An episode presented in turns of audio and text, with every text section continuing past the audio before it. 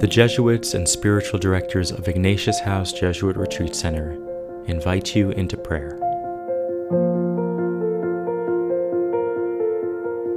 As we begin our prayer time, we pause for a moment, rest our bodies, and sense God's loving gaze upon us. God is here, inviting us to be still and know that I am God.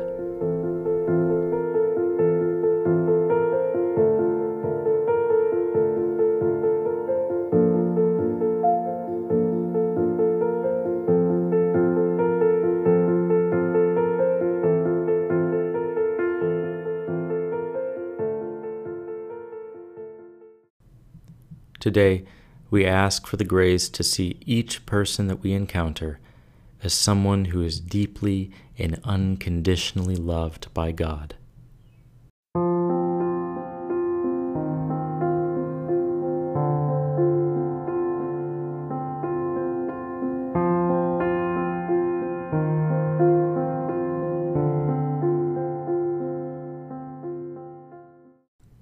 Today's reading comes from the first letter of Peter.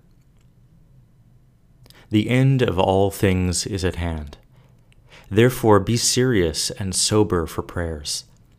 Above all, let your love for one another be intense, because love covers a multitude of sins. Be hospitable to one another without complaining. As each one has received a gift, use it to serve one another as good stewards of God's varied grace. Whoever preaches, let it be with the words of God. Whoever serves, let it be with the strength that God supplies, so that in all things God may be glorified through Jesus Christ, to whom belong glory and dominion forever and ever. Amen.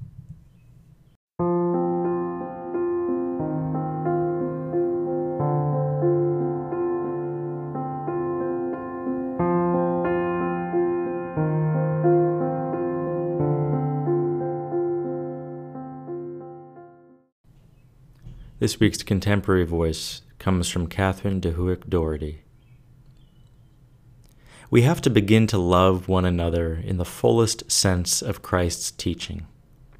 But to do so, we must pray. It is only through prayer that one can follow Christ to Golgotha and up onto the other side of his cross, and to become free through his ascension the immense problems of war, of social justice, of the thousand and one ills that beset our world. These can be solved only if we begin to love one another. When we begin to see love, respect, and reverence of Christ in the eyes of another, then we will change, and society will change also. Let these words sink into your soul.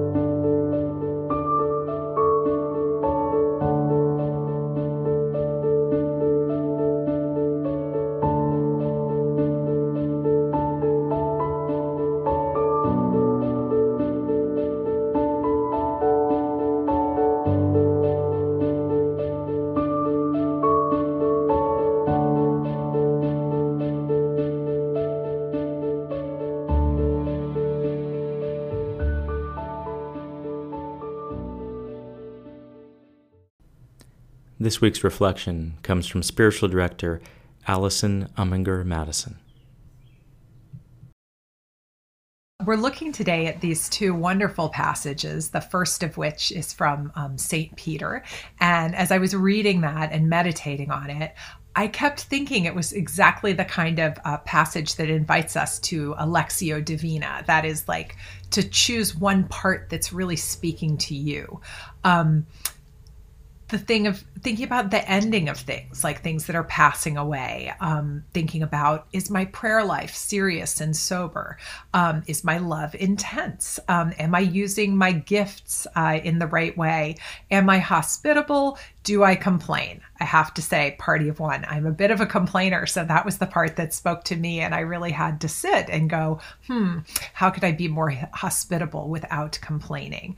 Um, so I would invite you as you uh, read through that passage to let yourself choose the word or phrase that really speaks to you and pray with it and spend some time with it. Um, as I said, complaining is something I struggle with, but what really really spoke to my heart was that idea of an intense love that covers all sins.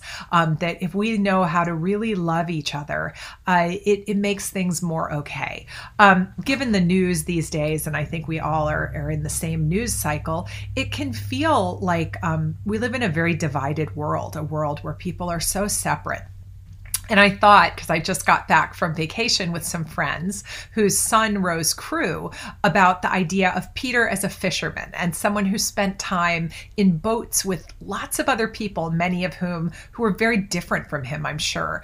Um, and this young man who, who rode crew was saying that he learned uh, as, as a team that in crew, the fastest rower and the slowest rower, the strongest rower and the weakest rower all crossed the finish line at the same time and that that really taught him something not just about thinking about the individual but about the whole group and working together. And i thought wow that's a great way to think about prayer. Like how can prayer teach us to love more to realize that we're all in the same boat together? Um, so I wanted to get to that second part, that second meditation uh, that we have here, which tells us to, to really spend time in prayer and that prayer increases our ability to love what does that mean and what does that look like? I was struggling myself with one of the people in my own life who is, uh, you know, a little more challenging for me to love in an in an easy way. And my own uh, one of my spiritual directors said to me, uh, "Do you imagine God looking at that person with great love?" And I thought, "Wow, I really don't. But I did take that as a challenge and I made it into part of my prayer for the next week. Um, instead of just saying the person's name or, or, you know, moving quickly through a list of people, you know, um, I really imagined God looking at this person with great love, with just thinking this was the neatest person in creation. Um, and it slowly changed my heart and my attitude. So I would invite you in your prayer this week or in this month, especially when you find find people who are challenging, to look at them the way God looks at them, which is with unconditional love, acceptance, and deep delight. Um, because I do believe that's something we need more of if we can look at the people who seem so different from us, who maybe have different ideologies, um, different politics, different uh, interpretations of religion, to just really, really, really know that God loves each and every one of us. Speak to God in these final moments about whatever is stirring in your heart.